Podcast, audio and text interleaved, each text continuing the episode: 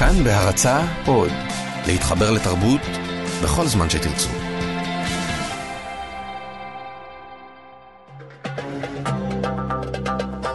גם כן תרבות. עם גואל פינטו.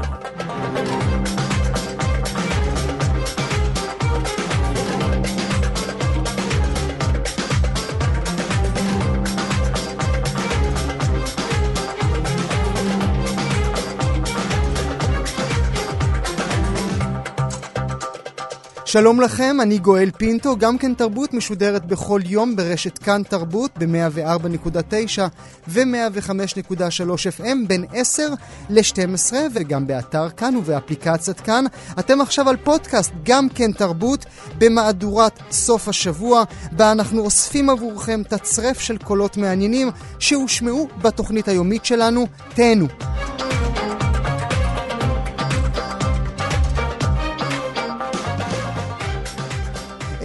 אל הנושא הראשון שלנו. אתמול בשעה שלוש ושלושים אחר הצהריים אה, הוכרזו המועמדים לאוסקר בקטגוריות השונות. תשעה סרטים מועמדים לפרס הסרט הטוב ביותר, ביניהם כאלה שאתם כבר מכירים כמו שלושה שלטים או העיתון, אבל מי הם המאוכזבים ומי המרוויחים? עם הפרשנות איתנו מבקר הקולנוע יאיר רווה. שלום יאיר.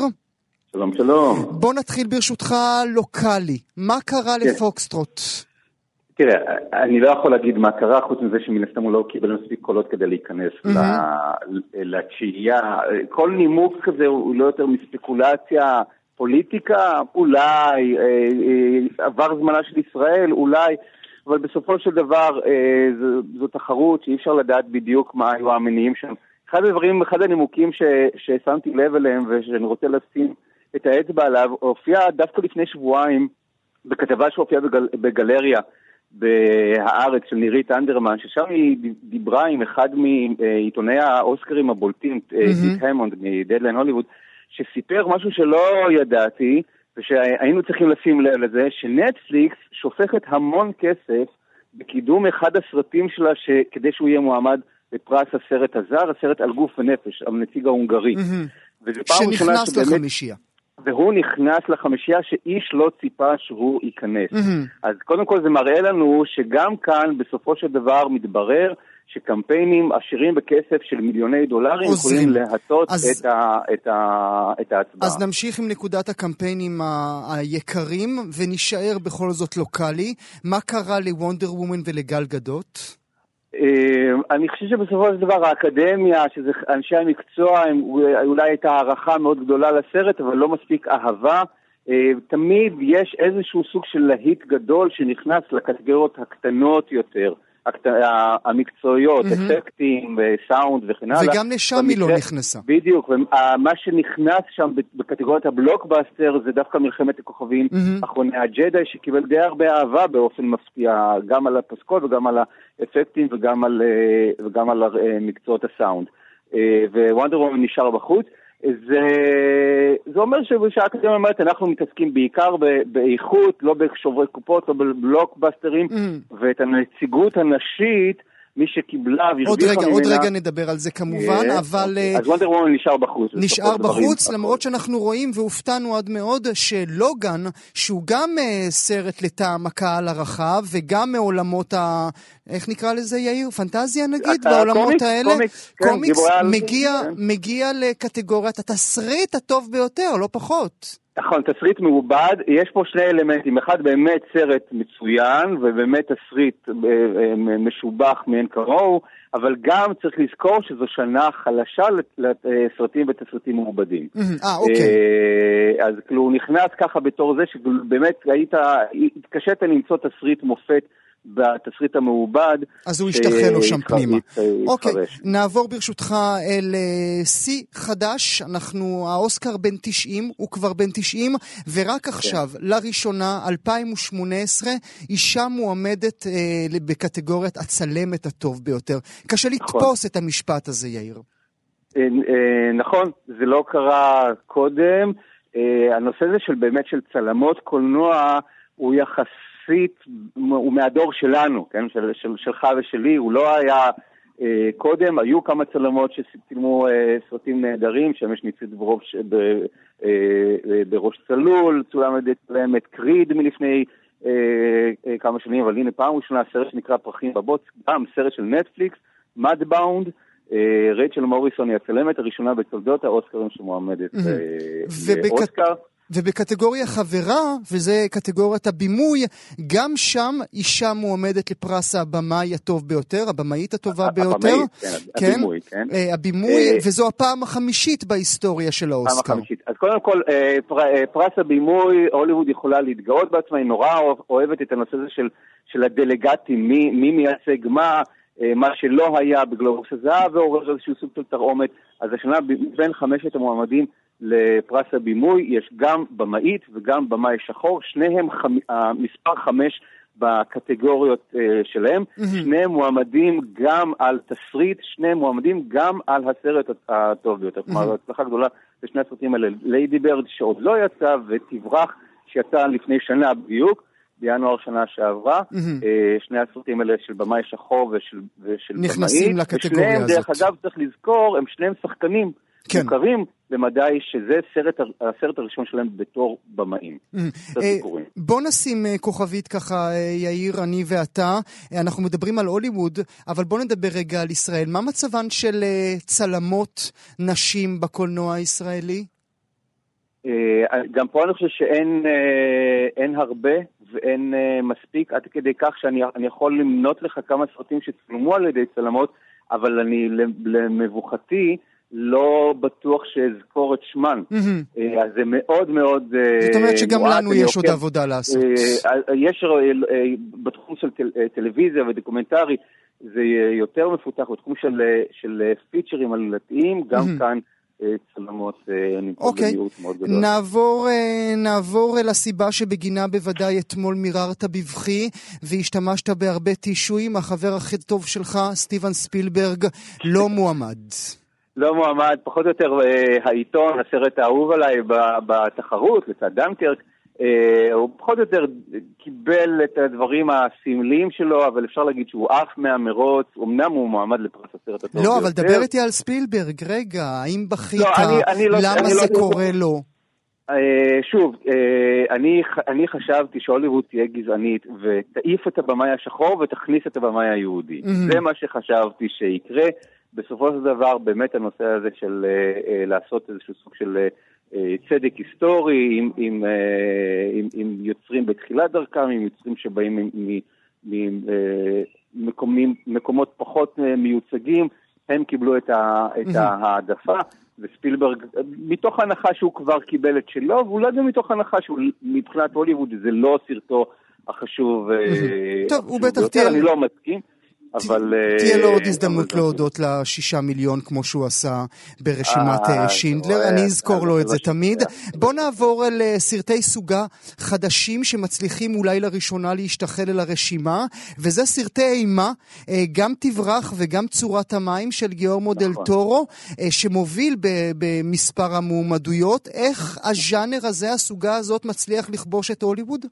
אז, אז הנה, תראה, זה באמת אה, רגע, אה, אולי זה מציג משהו, אומר משהו על זה שהחברי האקדמיה כבר קצת צעירים יותר, מהמם. ואז סרטי אימה, צריך להגיד, צורת המים, סרט שעדיין לא הוקרן בישראל, הוא, הוא יעלה בפברואר, הוא סרט מפלצות, זה, זה הז'אנר שלו. כלומר, אפשר להפוך אותו למשל רומנטי, על, כן, כמו שכל על מה שדל האחר עושה, כן. זה.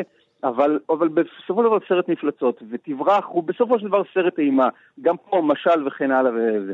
אה, לוגן שהזכרנו שמועמד בפרס התסריט, אה, ו, אה, וגם ההצלחה של מלחמת הכוכבים, וגם בלייד ראנר, שקיבל אה, כמה מועמדויות מאוד יפות מצילום והלאה. אני חושב שאולי זה מעיד משהו על זה שהטעם השתנה, החברות היא של אנשים קצת יותר צעירים שמקבלים את זה כס- כסרטים לגיטימיים.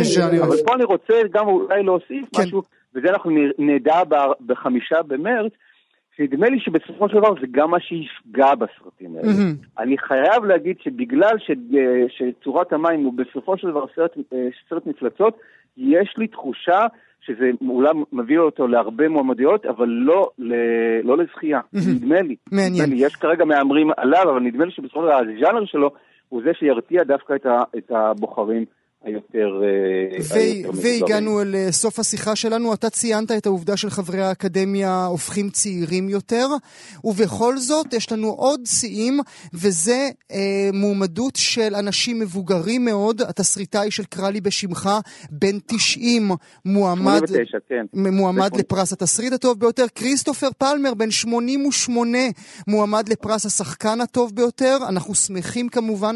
איך אתה מסביר את זה, יאיר? ואל תשכח, ואניאס ורדה, mm-hmm.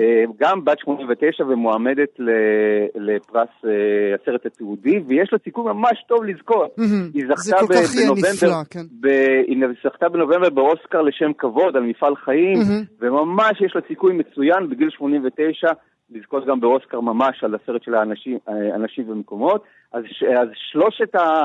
אה, המועמדים הכי מבוגרים בתולדות האוסקר בגילים 89 ו-88, ולעומתם בקטגוריות המשחק, טימותי שמאלי, אה, השחקן מקרא לי בשמך, שעולה בסוף השבוע הקרוב בארץ. בן 22 אה, בלבד. 22, הוא אחד הצעירים, הוא לא הכי צעיר, אבל הוא אחד הכי צעירים שהיו אי פעם מועמדים. מעניין. אה, מילה לסיום, אנחנו בוודאי אה, נשוחח שוב אה, ברשותך בשישה במרץ, אה, עוד 40 יום אה, לאוסקר, לטקס. אה, אני אשמח מאוד בשישה במרץ להשמיע לך את ההקלטה הזאת. זה אז... חמישה במרץ, כן? חמישה במרץ על הבוקר, 아, נכון? על הבוקר, כן, נכון, נכון, נכון, נכון, נכון. כן. אה, אוקיי, תן לי את ההימור שלך, מהו הסרט שיזכה, רק כדי שאוכל להשמיע טוב, לך אז, את זה. אז, אז, אז תן לי קודם כל לסייג, ואני מעדיף שנעשה את ההימורים ביום שלפני. אבל אה, אנחנו נמצאים בשנה מעניינת, זה קורה אחת לארבע שנים, שהאוסקר נדחה בשבועיים, mm-hmm. קורה השנה בתחילת מרץ ולא בסוף פברואר כמו שקורה בדרך כלל, כי יש את אולימפיאדת החורף באמצע שתופסת את שעות הפריים טיים של רשתות השידור, ולכן האוסקר נדחה. זה אומר שיש לנו לפנינו אה, חודש וחצי של, אה, של קמפיינים לאוסקר, mm-hmm. אחרי שכל הפרסים המשמעותיים כבר, כבר חולקו. Mm-hmm. אני בתחושה, וזה גם אולי ישמח אותי, בתחושה שחברי האקדמיה הרגישו כשהם יבואו להצביע, שאוקיי, או כל הזמן מדברים צורת המים וכל זה, כל, וכן הלאה, ואולי הם כבר ימאסו להצביע על אותם דברים. אתה חייב לתת לי שם, יאיר. זה משהו אחר. אמ, אני חושב עדיין ששלושה שלטים מחוץ לאבן מיזורי יזכה בפרס הסרט. יאיר רוה, מבקר הקולנוע, תודה רבה לך שהיית איתי הבוקר. תודה. אנחנו עוברים על הנושא הבא שלנו. אוניברסיטת לסל בפילדלפיה הודיעה כי תעמיד למכירה פומבית בבית המכירות הפומביות קריסטיז 46 יצירות אמנות, ביניהן של תומאס אייקינס, דורותיה טנינג ואנרי מאטיס, כדי לכסות גירעונות תקציביים. ההחלטה כבר מעוררת סערה וכעסים רבים מצד אנשי האומנות, הטוענים כי היצירות, אף כי בבסיסן הן שייכות למוסד, למעשה, הן שייכות לציבור. האם באמת כך? האם מוסדות אקדמיים ואומנותיים מורשים בכלל למכור יצירות אמנות שברשותם? איתנו הדוקטור איה לוריה, מנהלת מוזיאון הרצליה לאומנות עכשווית. שלום איה. שלום שלום, בוקר טוב. אז אם היית שם באמריקה, אה, היית כועסת? אני חייבת להגיד שהחלטות או מהלכים מסוג זה הם מהלכים שמעלים הרבה מאוד דילמות והרבה מאוד מורכבויות. זה לא דבר של מה בכך. זאת חתיכת uh, פצצה שמטילים כאן uh, אל מרכז הזירה. Mm-hmm. Uh, גואל, חייבים להבין שההבדל בין מוזיאון לגלריה, או אפילו לקולטהלה, הוא בדיוק העניין הזה, האוסף. האוסף הוא הלב, והוא בעצם האחריות הגדולה שלנו כמוזיאונים. לחקור, להציג ולשמור לדורות הבאים. אנחנו בעצם כמו איזה סוג של אה, כספת mm-hmm. ששומרת על האוצרות התרבותיים שלנו, לא רק בשביל התקופה שלנו אנחנו, אלא גם בשביל הדורות הבאים. אם uh, uh, תעשו גוגל על חוק המוזיאונים, אפילו שלנו כאן בארץ... אבל רגע, לפני שניכנס אל חוק כן. המוזיאונים, אומר לך, אומר לך המוסד הזה, אני כן. עוד רגע בפשיטת רגל, אני צריך לשפץ, אני צריך uh, להכניס עבודות חדשות, אני צריך uh, לסדר את הפרקט, אין לי כסף, אני אמכור את מה שיש לי במחסנים. אוקיי, okay, זה בדיוק סוג הקונפליקט שהחוק, או בעצם הציווי המוסרי שלנו, uh, בא לפתור. אה, מהלכים אה, אתיים בדיוק אה, מעמידים בפני שני צידי הדילמה הכרעות נורא נכונות ונורא צודקות. Mm-hmm. ועכשיו נשאלת השאלה, איך מתמודדים עם מצוקה תקציבית שהיא לחם חוקם של כל מוסדות התרבות והאומנות, אבל עד הקו האדום. הקו mm-hmm. האדום הוא בעצם האוסף. ועם זאת, גם כשאנחנו מגיעים לאוסף, גם שם יש סייגים, ובאמת לשון החוק אומרת לא נוגעים באוסף, את האוסף חייבים לשמור מכל משמר, אבל, והאבל הזה הוא אבל מאוד מאוד משמעותי. האבל הזה אה, בעצם מעמיד איזשהו סוג של אה, תהליך, פרוצדורה, שנקראת די-אקסשן, שבתוכה, דרך פרוצדורה מסוימת של ועדות ושל הנמקות, אה, ניתן להוציא עבודות מן האוסף, אבל אה, מתוך שיקולים מסוימים, שיקולים של רלוונטיות, כי הרי מהו אוסף המוזיאון? Mm-hmm, mm-hmm. הוא דבר מצטבר. אנשים נותנים עזבונות, אנשים נותנים מתנות, אומנים משאירים, ועדת רכישות, פתאום אני מקבלת איזה קרן נהדרת שאיתה אני יכולה לרכוש יצירות עבור האוסף.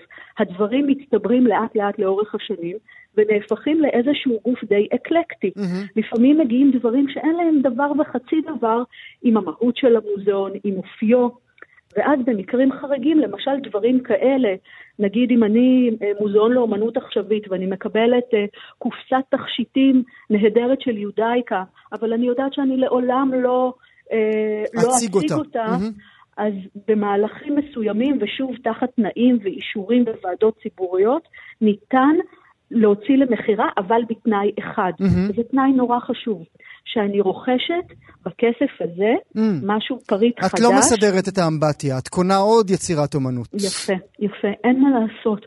אנחנו חייבים להבין שהמוסדות הציבוריים הללו, האחריות עליהם שייכת קודם כל לתחזוקת המבנה למקום, לעיר, למשרד התרבות, למדינה, לחוג הידידים ולציבור ולקהל. התחזוקה השוטפת, היומיומית, יום-יום יש לנו בעיות של חשמל, מיזוג, הרי אנחנו צריכים לייצר כאן תנאים אופטימליים mm-hmm. לשימור ולתצוגה. וכל זה עולה מלן כסף. מלן, מלן, אבל עם זאת אני חייבת להגיד לך, כל שבוע כמעט יש לי פה קבוצה של עוצרים ועוצרות או מנהלי מוזיאונים מחוץ לארץ, ולכולם נשמטת הלסת כשהם שומעים על איזה תקציבים אנחנו עומדים ועם מה אנחנו מתמודדים ביחס לתפוקות ולאיכות של הדברים שנעשים כאן. הגופים האומנותיים בארץ, לפחות המוזיאליים, עובדים בתנאים מאוד מאוד צנועים, ו- ועם זאת אנחנו, שוב, בעזרת המעגלים האלה שתומכים בנו ועוזרים לנו לפעול, אה, אנחנו שומרים על הדברים האלה. תמיד חסר, תמיד אין, תמיד צריך. אבל לגעת באוסף זה... זה כבר מקום... אז תני, אה, תני לקחת אותך, תני לקחת אותך אל האקסטרים. כן. אה, אה, מוזיאון, אה, נגיד המוזיאון שלך, כן. אה, אומר, אני מוכר את כל מה שיש לי על הקירות ובמחסנים, כי אני רוצה לרכוש את סלווטורי מונדי של אה, דה וינצ'י. אוקיי, okay, כאן כבר, uh, uh, זאת באמת, אתה מכניס, uh, מכניס סוגיה מאוד מאוד מאוד uh, מורכבת. לא סתם המוזיאונים, אם היה לנו קודם את הבום היפני ועכשיו את הבום של האמירויות, אבו דאבי וכולי, יש כאן כבר אקט אה, שהוא לא קשור לאומנות, הוא קשור לפוליטיקה, הוא קשור לכוח, הוא קשור להנכחה של העוצמה שלנו בתוך המרחב. ושוב, מכיוון שזו כבר לא סוגיה אומנותית, אלא סוגיה פוליטית וכוחנית מאוד, אה, אה, כמעט אה, קולוניאליסטית, אני חושבת שזה כבר מקום שבו מלכים ופוליטיקאים מתעסקים בהם, ולאו דווקא אנשי אומנות. אני יכולה אבל להגיד לך כן. משהו אחר, בעיה מסוג אחר. הבעיה הגדולה עם מכירה של יצירות מן האוסף היא השינוי בשיפוט האומנותי. קרי, אנחנו אנשי האומנות, מה לעשות? קצת כמו, יש גם אצלנו אופנות וגישות שמשתנות. הרבה פעמים אנחנו מאוד לא אה, מעריכים תקופה מסוימת לאורך הקריירה של אומן, או אפילו אומן מסוים. אבל עוברים כמה שנים, ופתאום הפרספקטיבות משתנות, והראייה שלנו את העבודות האלה פתאום משתנה לגמרי. Mm-hmm. לאחרונה כשהייתי uh, uh, במוזיאון הוויטני, פתאום ראיתי ששלפו מהמחסנים יצירות דקורטיביות לגמרי של אשת חברה ניו יורקית לעולם לא היו מראים את הדברים האלה לפני 30 או 40 שנה, והיום זה הבונטון, כי פתאום מדברים על אומנות נשים, ולהתבונן בדקורציה. אז בעצם את, אומר, בעצם את אומרת לי, אתה לא יודע מה יש, מה יש, אתה אף פעם לא יודע, גם האוצר הראשי לא יודע מה נכון. במחסנים פתאום יהפך למשהו שיהיה נכון בעוד 50, 60, 70 שנה. בדיוק, ללמדנו הלכות צניעות, mm-hmm. ובדיוק זה גם מה שנותן המוזיאון. הוא בדיוק נותן את הפרספקטיבה הזאת. מי אנחנו כשבעוד אה, אה, 300 שנה, כן, הלוואי שכולנו נהיה כאן בריאים ושלמים לעסוק באומנות, להתבונן פתאום בתוצרים האלה, שנראו לנו אה, דקורטיביים, mm-hmm. אה, קיצ'יים או בנאליים. ממש בימים אלה אנחנו מציגים כאן, דרך אגב, אה, אצלנו פה במוזיאון הרצליה, תערוכה של צייר, עוזיאס הופשטטר, ש-20 שנה אה, לא תלו את העבודות שלו במוזיאון, למרות שיש לנו 5,000 ניירות במחסנים. הוא תויג כאומן שואה, ואיבד את הרלוונטיות שלו, כבר לא נראה שזה מעניין להציג אותו. הגיע אליי בחור צעיר בשם ינון אביאור, גמר עכשיו את המדרשה, פתאום נחשף לעבודה אחת של הופשטטר, גילינו בתוך המגירות קופסה שהיה כתוב שם לא טוב, לא לתצוגה. בדיוק את זה הוא פתח, לא להאמין, כמו באגדות, ופתאום ראינו שם עבודות אירוטיות, צבעוניות, מלאות אה, אה, תשוקת חיים. והוא פתאום לא היה אומן הבנו, שואה יותר. כן, פתאום הבנו שזה נראה באותה תקופה, כן? לא מכבד, לא ראוי, mm-hmm. להציג את הדברים האירוטיים מלאי החיות אה, בקונטקסט של אומן ש, שעבר את הדברים הכי נוראים שאפשר אבל, לעבור. אבל לדוגמה שאת נתת קודם, יש גם את הדוגמה ההפוכה, וזה האובססיה של עולם האומנות, גם המקומי וגם העולמי, לבשר אה, טרי, אם אפשר לקרוא לזה נכון. ככה, לאומנים מאוד מאוד צעירים, שעוד לא יצאו מבית הספר וכבר מציגים להם תערוכות יחיד, ו-20 שנה אחריה, אתה אומר, הבן אדם לא, לא מילא את חלקו על הצ'ק. אז אולי נכון. את היצירות האלה לא צריך באמת לשמור בתנאי טמפר... טמפרטורה מקסימליים אה, במוזיאון? או, אז כאן אתה, שוב, אה, אנחנו צריכים אה, לבדוק טוב טוב מהו העיקרון המנחה.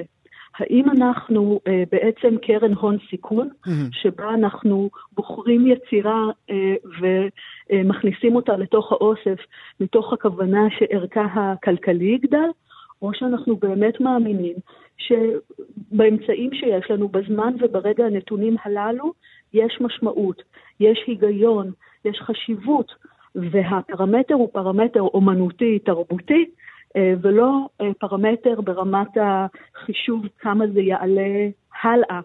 השאלה היא באמת שאלה של משמעות. כמובן שכולנו גם אה, חיים תחת הסיסטמה הפיננסית, הכלכלית, כן? לא נתעלם. אבל, אבל נשאלת השאלה מהו השיקול, ומה מדריך אותך, ואיפה האחריות שלך מול, מול האוסף, אה, ומול החברה והמקום שאתה פועל בו. ותמיד האוסף הוא המנצח. אה, האוסף הוא המנצח, משום שכמו שאמרתי, זה לב ליבו של התוקף ושל העשייה שלשמה התכנסנו. כמובן שיש עוד פרמטרים, ואני חושבת שכרגיל צריך לפעול בשיקול דעת ואיזון. כלומר, אה, תמיד להיות עם יד אחת על החדש, על מה שקורה, אה, אה, לשקף מגמות עתידיות, אבל גם להשלים ולתת הזדמנות למגמות ותיקות יותר. עכשיו, להוציא עבודות מן האוסף לטובת פעולה שוטפת של מוזיאון, יש כאן בעיה חמורה, ו, ואני חושבת שחלק מהאתגר שלנו כמנהלי מוזיאונים זה לייצר רלוונטיות ולהוכיח לכל העולם כמה מוזיאונים ועשייה מוזיאלית, תרבותית, אה, חינוכית, משמעותית לתוך הקהילה ולתוך החיים שלנו במקום כמובן. הזה. דוקטור ראיה לוריה, מנהלת ועוצרת ראשית של מוזיאון הרצליה לאומנות עכשווית, תודה רבה לך שהיית איתי הבוקר. תודה רבה לך, גואל. אל הבא שלנו, אני מציג עבור אה, צופה כאן 11 את, אה, את הספר פתח גדול מלמטה של אסתר פלד בהוצאת בבל. זה הספר שאתם צריכים אה, לסוף השבוע הזה. וכמו שאמרה לנו שירי אה, במרכזו, אני הייתי אומר אולי סיפורה של אישה בשנות החמישים לחייה, שמפרקת את נישואיה ובוחנת את חיי הבדידות. זו ההגדרה שלי לספר, אולי יש הגדרות טובות יותר. שלום לאסתר פלד. שלום רב. ברכות. כן, תודה רבה. את, uh, את על ענן? כן, אני אפילו לא יודעת אם זה ענן, אין לי מושג מה זה, אז כן. אני באיזה הסתגלות לאיזה משהו, כן. תשמעי, אני רוצה שנקרא מעט uh, מהספר. כן. Uh, ממש ממש בפרולוג, ממש בתחילתו. כן. Uh, הסיפור הזה בא אל קיצו. הקיצים האלה זה בלתי נסבל, תמיד מישהו עצוב, משהו לא מסתדר ומישהו נהיה מאוד עצוב ואז זה נגמר. וגם אלה שנשארים יחד, גם אצלם, לפי השמוע, מאוד עצוב. את רואה אותם בטיילת מול הים, מטיילים יחד בשבת אחרי הצהריים, רואה אותם בנמל התעופה, נוסעים יחד לארצות אחרות, לראות עולם, כמו שאומרים. ישנים יחד באותה מיטה, את מבינה? או לעיתים במקביל. רואה אותם מתרוצצים לכאן ולשם, ביחידים או בזוגות, מחפשים. תמיד מחפשים. אני, כשלעצמי, מבקשת את נפשי לחדול מן החיפוש. זה הספר שלך, אסתר? כן, זה הספר שלי. לחדול, לחדול מן החיפוש? במובנים מסוימים, במובן אחר אי אפשר אף פעם לחדול מהחיפוש, ולא צריך להתיימר לחדול ממנו, אבל יש קו נלווה אפשרי, וזה להבין שמדובר בחיפוש, במובנים רבים, אה, לא בשביל למצוא, ולהיות עם זה בסדר. פשוט להיות עם זה בסדר. שזה כן. בעצם הריק הזה שקיים אצל כולנו? שזה לא ריק, זה תשוקה שלא יכולה להגיע לסיפוק. והוא שונה אצל נשים יותר מאשר אצל גברים? מאשר אצל גברים? הוא שונה במובן של הפוקוס מבחוץ על הדבר הזה. הפוקוס מבחוץ על הדבר הזה הופך אישה ליצור שהוא כאילו יותר כמה ויותר נזקק, יותר זקוק. וזה כאילו? זה, לדעתי, לדעתי העמוקה זה כאילו, וזה לא נראה כאילו, זה נראה אמיתי, בגלל ש, שככה את לומדת לחשוב. את לומדת לחשוב דרך מה שמלמדים אותך, ומה שמלמדים, שמלמדים אותך זה שאישה יש לה פתח גדול שתמיד משהו צריך להיכנס לתוכו. Mm-hmm. ואז את, אה, את לומדת להיות ככה ולחוות את המציאות שלך ככה. וזה דבר שהוא בר שינוי. ואם יש uh, מישהי שיש לה זכות לומר לדעתי העמוקה זו את, את פסיכולוגית קלינית. אני פסיכולוגית קלינית ואני דוקטור לפילוסופיה ואני עוסקת גם בבודהיזם, כן.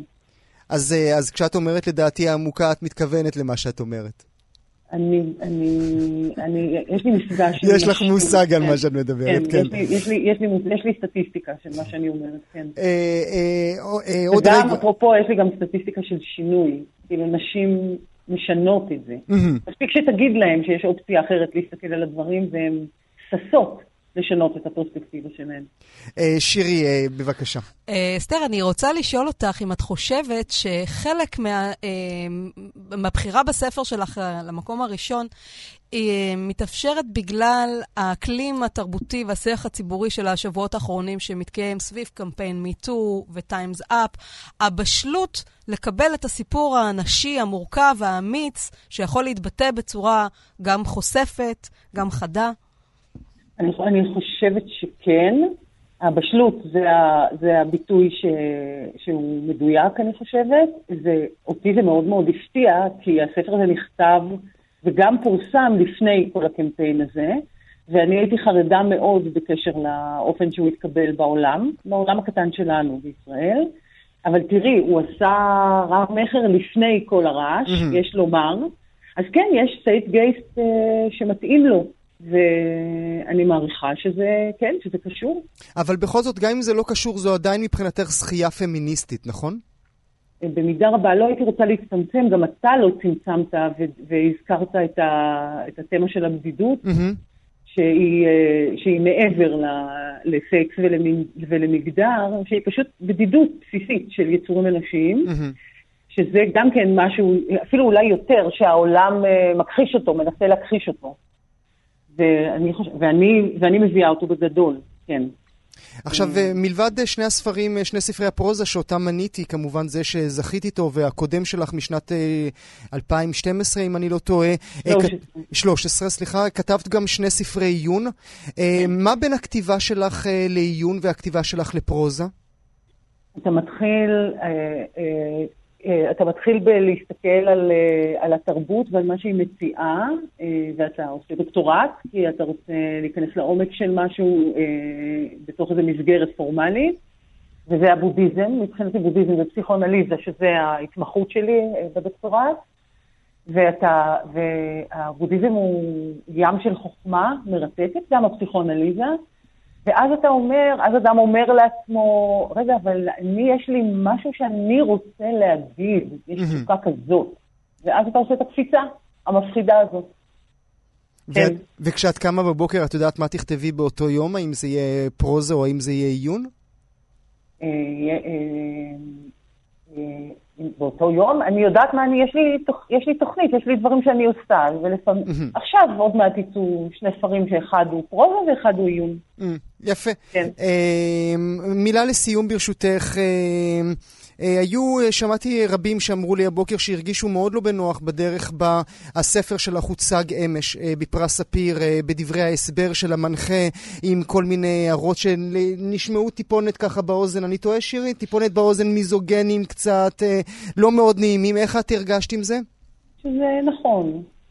שזה, שזה נכון, שיש, שיש, שיש לא מעט אנשים שהספר הזה יהיה להם קשה. מה שמפתיע זה שלא, שהרוב לא ככה. זאת אומרת שיש הרבה שהם לא ככה. ש, שהתגובה שלהם היא לא מסתייגת, יש הרבה חום. יותר של נשים, לנשים, לגברים זה מסובך קצת, ואפשר להבין את זה. כן, שירי. אבל גם גברים עכשיו השתנו, זה דבר שמשתנה, זה מאוד ברור. אנחנו מבטיחים להשתדל לפחות. אוקיי. אסתר פלד, אה, ברכות, הרבה ברכות. אה, פתח גדול מלמטה, אה, כלת פרס ספיר לשנת 2017, והם חייבים להפסיק לבלבל אותנו עם 2008, לתת פרס ל-2017 כשאנחנו כבר ב-18. חייבים להפסיק זה. אסתר פלד, תודה רבה לך שהיית איתנו הבוקר. תודה רבה לכם. ישראל אינה מטפלת בחומר הארכיוני שלה כמצופה ממדינה דמוקרטית. רוב עצום של החומר הארכיוני סגור ולא ייפתח לעולם. המיעוט שייפתח, ייפתח במגבלות לא סבירות. אין בקרה ציבורית על ביצוע החשיפה ואין שקיפות. את זה לא אני אומר, אני רק מצטט. זהו ציטוט מתוך אה, דוח מקיף מאת גנז המדינה. האם המצב באמת כה קשה? איתנו הפרופסור טוביה פרילינג, לשעבר גנז המדינה. שלום טוביה, תודה שאתה איתנו. בוקר טוב. אתה עומד מאחורי הציטוט הזה של הגנז הנוכחי?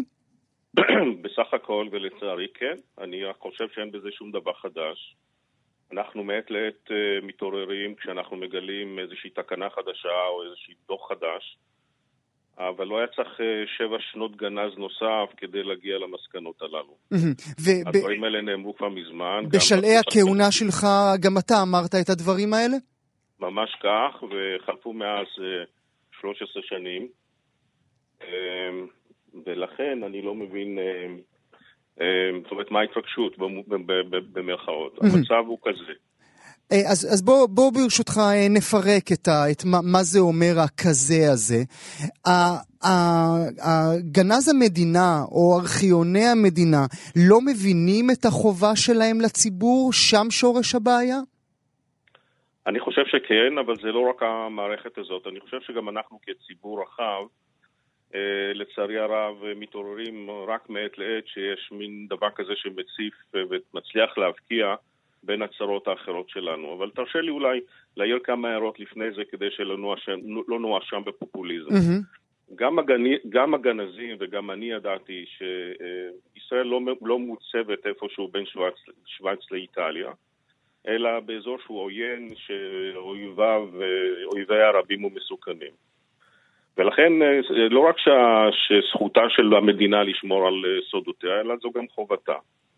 אף על פי כן, אה, מה שחשוב לזכור, ששורה של עקרונות דמוקרטיים, של חופש המידע, זכות הציבור לדעת וכולי וכולי, הם חלק מן המרקם הדמוקרטי של המדינה. Mm-hmm. חלק מחוסנה, חלק ממה שעושה אותה לדמוקרטיה מתקדמת. ולכן גם מה שחלק, חלק ממה שרבים, ואני בתוכם, סבורים, שהוא חלק מהביטחון הלאומי שלה במובן הרחב שלו. והשאלה היא איך מקיימים מערך של ארכיונים שגם עושה את הדבר שהוא חשוב לעשות, לחסות חלק מהסודות, mm-hmm. אבל מצד שני מקיים את, ה, את העקרונות האחרים שעושים אותנו דמוקרטיה. אבל מה שנאמר בדוח החדש של הגנז הנוכחי, הוא בעצם אומר, מדינת ישראל משתמשת באותו תירוץ ביטחוני שוב ושוב ושוב אה, לדברים שאין בהם ולביטחון שום דבר, אלא רק בשביל כי לא נעים יהיה לפרסם את הדברים האמורים. ולכן זה כל כך מצער, ולכן זה נכון. זאת אומרת, אה, יש בתוך מדינת ישראל גופים מסוימים שחושבים שלמשל גם הגנז וגם המערך עליו הוא מופקד, הם חלק ממערכת יחסי הציבור של המדינה. זה לא התפקיד של, ה, של, ה, של הגנזך. התפקיד של הגנזך הוא בין היתר, כמו שאמרתי, להציע את אותה דרך מלך בין כל הזכויות הדמוקרטיות של עיון, של לימוד, של בקרה וביקורת מתוך התיעוד הזה, לבין שמירת הסודות. Mm-hmm. ואכן, הטענה שלפיה המדינה עושה שימוש במה שנקרא ביטחוני וכולי, אמ, הוא שימוש מופרז, ואני לא יודע אם שמתם לב, אבל בשקט בשקט, אה, בתוך התקופה שחלפה ביני לבין הגנז הנוכחי, אה, שירת גנז אחר, שבתוכו אה, התגנבה לנו עוד תקופת חיסוי של 70 שנה. מה זה אומר? הסבר לי בבקשה.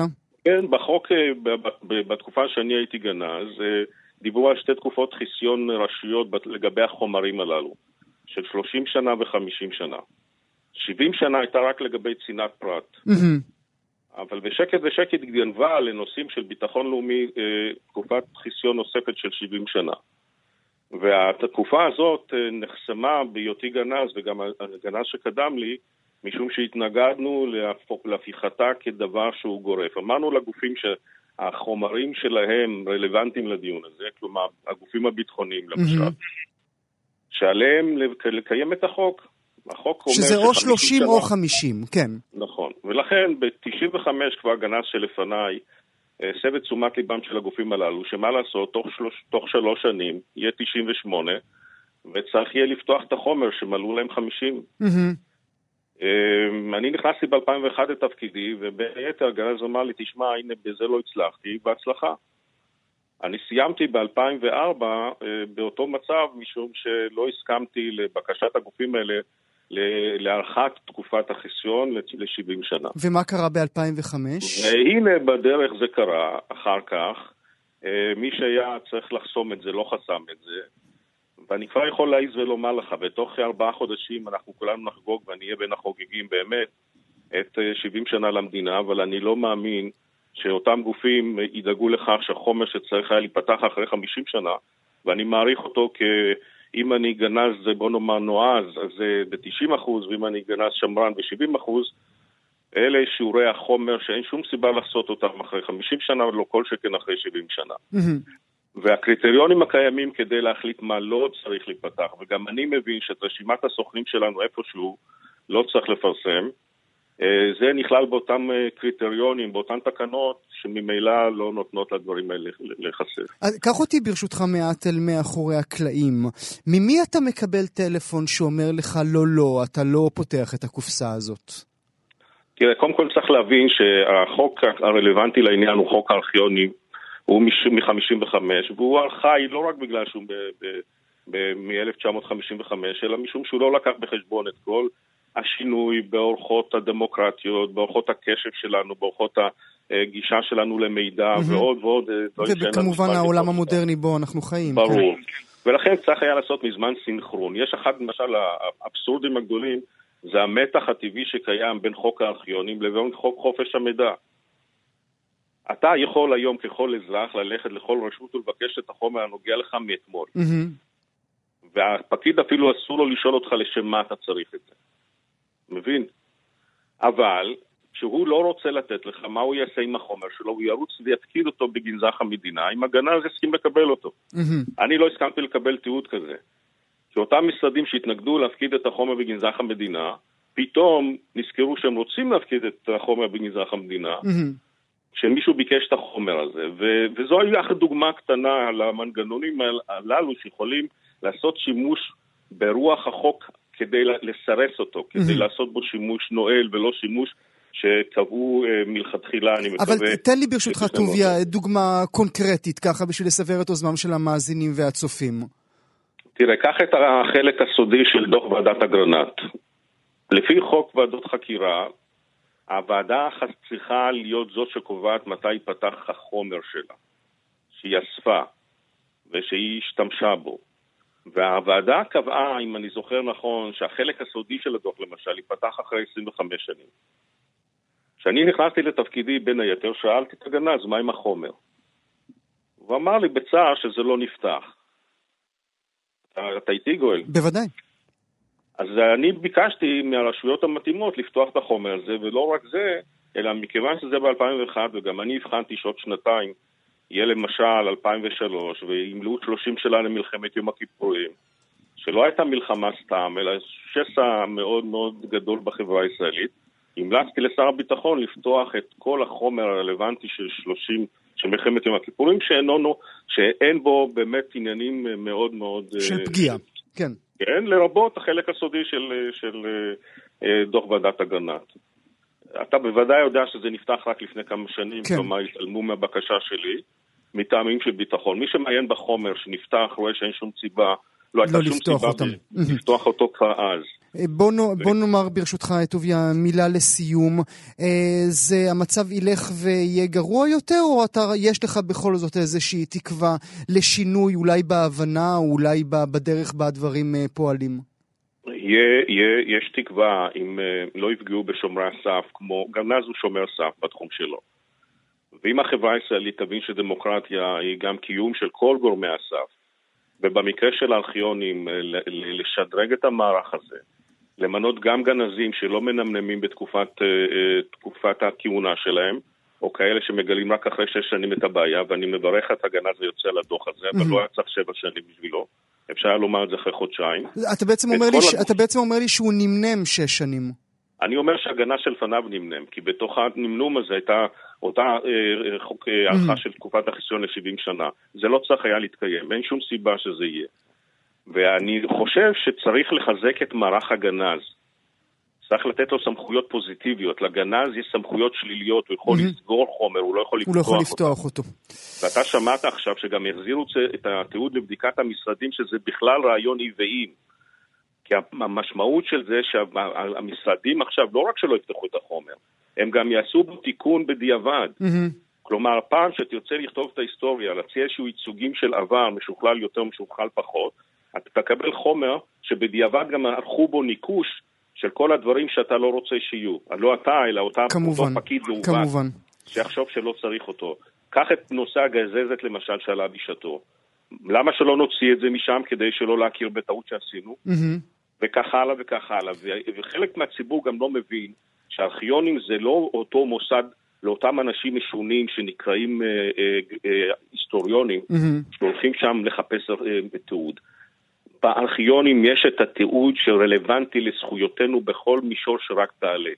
זכויות הקניין שלנו, זכויות הפרט שלנו, המצב הבריאותי שלנו וכולי וכולי. לכן זה נוגע לכל... לכל הציבור. אחד ואחד. טוב, אנחנו ולכן כמובן... אני מציע שהציבור יתעורר, הציבור יחזק את הגנז, והגופים החוץ-ממשלתיים, כמו, כמו האקדמיה הלאומית אהמ. למדעים, כמו ות"ת, ייתנו להם את הגב שצריך. כן. כן? טוב, תקום ותעשה את זה. אנחנו נהיה כמובן על הסיפור הזה. הפרופסור טוביה פרילינג, גנז המדינה לשעבר, תודה רבה לך שהיית איתי. תודה לכם.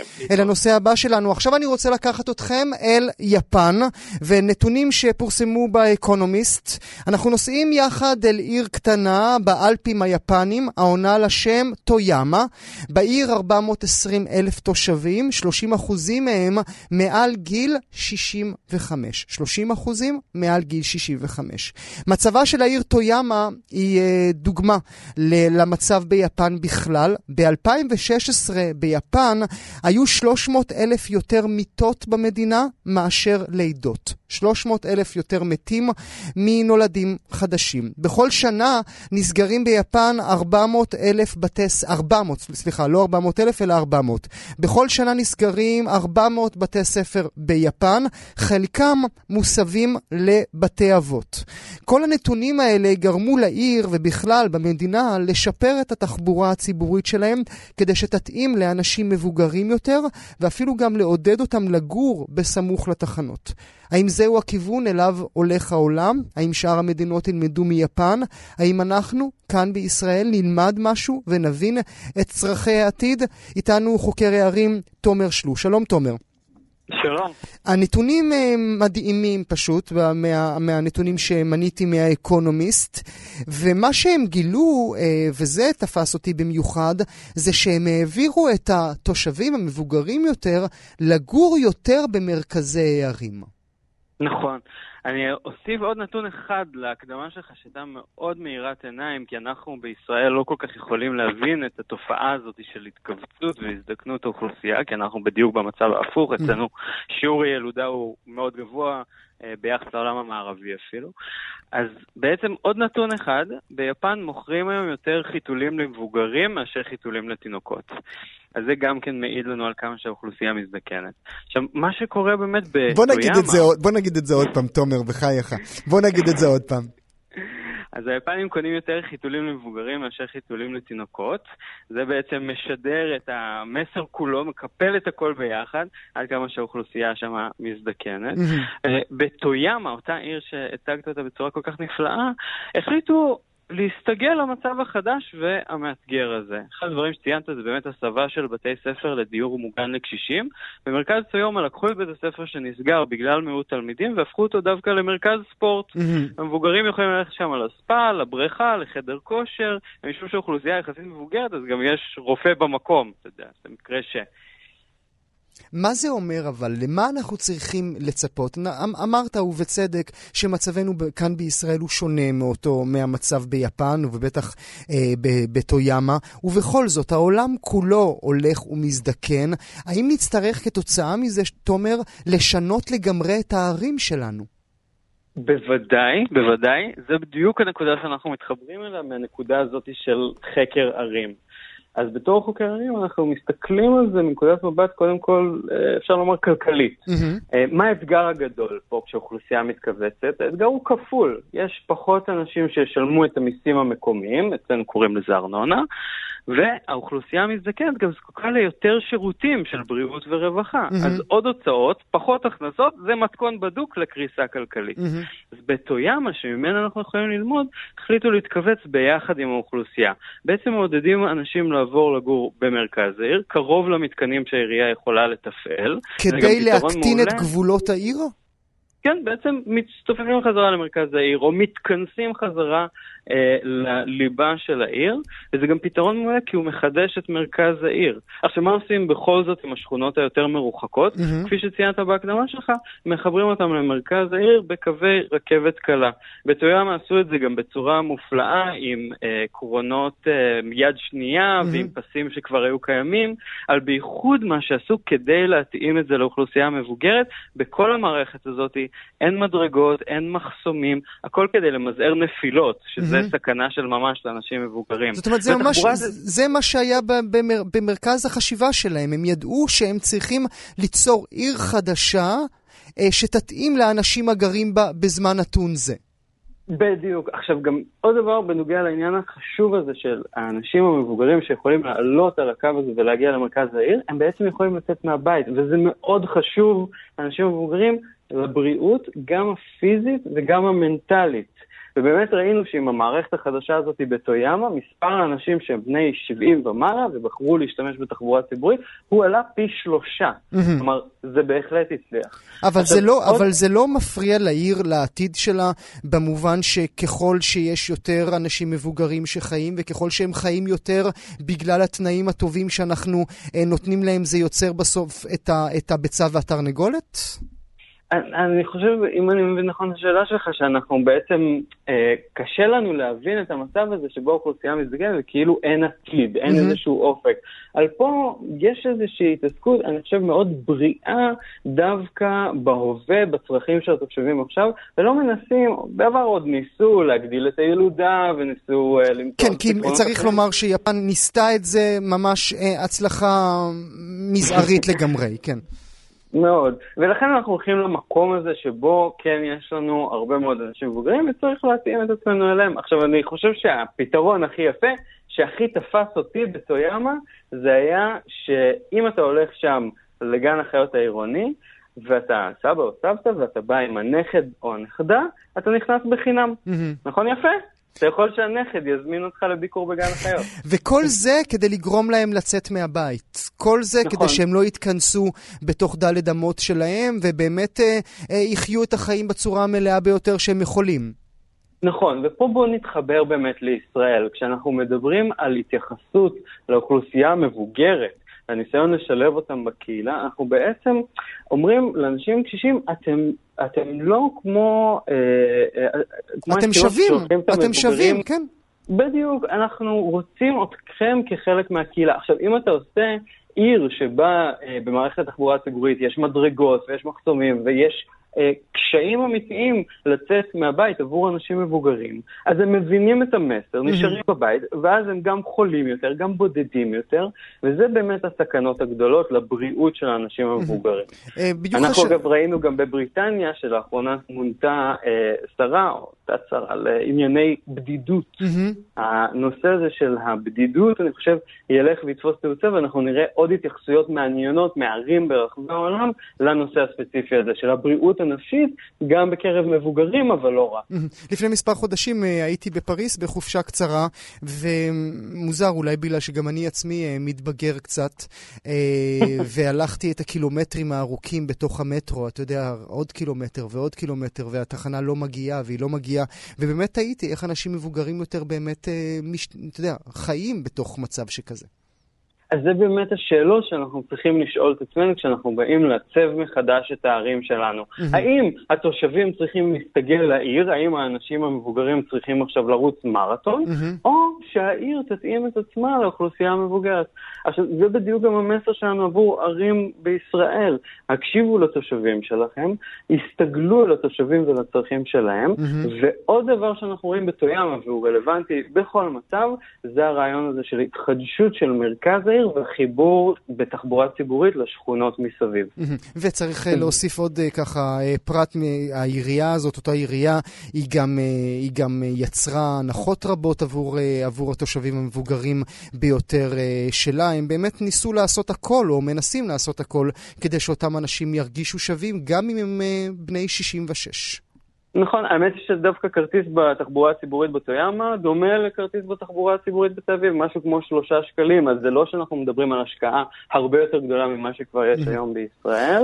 מה שכן, גם נותנים מענקים שם לחברות שמוכנות להעסיק אנשים מבוגרים שמעוניינים בכך. אז יש פה גם עוד איזשהו תמריץ. חבר'ה, אם אתם רוצים, תצאו מהבית, אנחנו מעודדים אתכם להיות, להמשיך להיות חלק פעיל מהקהילה. מרתק. טוב, נאמר תודה. חוקר הערים אה, תומר שלוש, תודה רבה לך שהיית איתי הבוקר. תודה, עד לפעם הבאה. עד לפעם הבאה. גם כן תרבות. בוקר אה, בא על עיר גדולה, שמש חדשה עולה, מי זאת שמה מתעוררת, מתמתחת, מתגרגרת? גברת חתולה, אך פוקחת את עיניה הדמומית בלחייה, והנה יודעת כבר היום אסע לכפר. זהו עמוד הפותח בספר הילדים החדש של הסופרת דורית רביניאן, חתולה וארנבון מחליפים בתים. שלום לדורית רביניאן. אהלן גואל, מה העניינים? אה, בסדר, ברכות על הספר החדש, ספר הילדים החדש, אה, מחורז, מחורז לקטנטנים, איורים של אה, דיוויד אול. איך את מבדילה בכתיבה שלך בין הכתיבה למבוגרים לכתיבה לילדים? אמ, אחלה שאלה. אמ, כתיבה למבוגרים ולילדים, היא משתמשת באותם מכשירים, זה אינטואיציה ומשחקיות, שפה, זיכרון, דמיון, רק שאולי באמת, אה, כמו במידת ילדים, אז אה, קטן יותר. ההיקף יותר קטן, אה, ברומן יש באמת זמן שצריך להקדיש, ופה זה איזה מין ארגז חול מצומצם שאפשר להשתעשע בו, ובטח החרוזים, שזה כזה טריפ, זה כזה טריפ, והקהל של הילדים שעכשיו את הספר מגיע את אליהם, אומרת טריפ במובן שאת מתה על זה? אני עפה על זה, בטח, בטח, גם אוקיי. היום אפשר למצוא חרוזים ברשת, ככה שאתה לא באמת צריך לשבור את הראש יותר מדי. אז, אם אתה צריך אה, חרוז למבול, מיד תמצא, אתה יודע, אתה, לא, לא צריך באמת מטריה, הכל שם, אפרופו הגשם ש... אבל מה, אבל מה לדורית רביניאן ולארנבון ו- וחתולה? אוי, אה, הספר מוקדש לנועם זיו ועלמה, תראה ב- בפתיחה, בשער, אה, הם האחיינים שלי. אה, עלמה גרה בתל אביב ונועם זיו גר בכפר סבא, ובאחד מסופי השבוע המשפחות אה, עשו סוואפ, הם כן, התחלפו. כן, עם המחליפה, אה, כן, החלפת דירה. בדיוק, וראיתי את, ה... את המפגש של כל אחד מהם עם האינטימיות של האחר, שהם מכירים אותה מאוד טוב, את הצעצועים והמיטה והבגדים, וה... אבל כשה... כשהאחר נהדר, מהמם. וההיעדר הזה של הזולת האהוב, שבמרחב שלו אתה משתכן, ואפילו ל-48 שעות, זה, זה מעין הרפתקה, זה לא רגשית. מעין, זו הרפתקה גדולה. כן, הזהות שלהם כאילו טובלת בזהות של הבן דוד, או של הבת דודה, מהמם.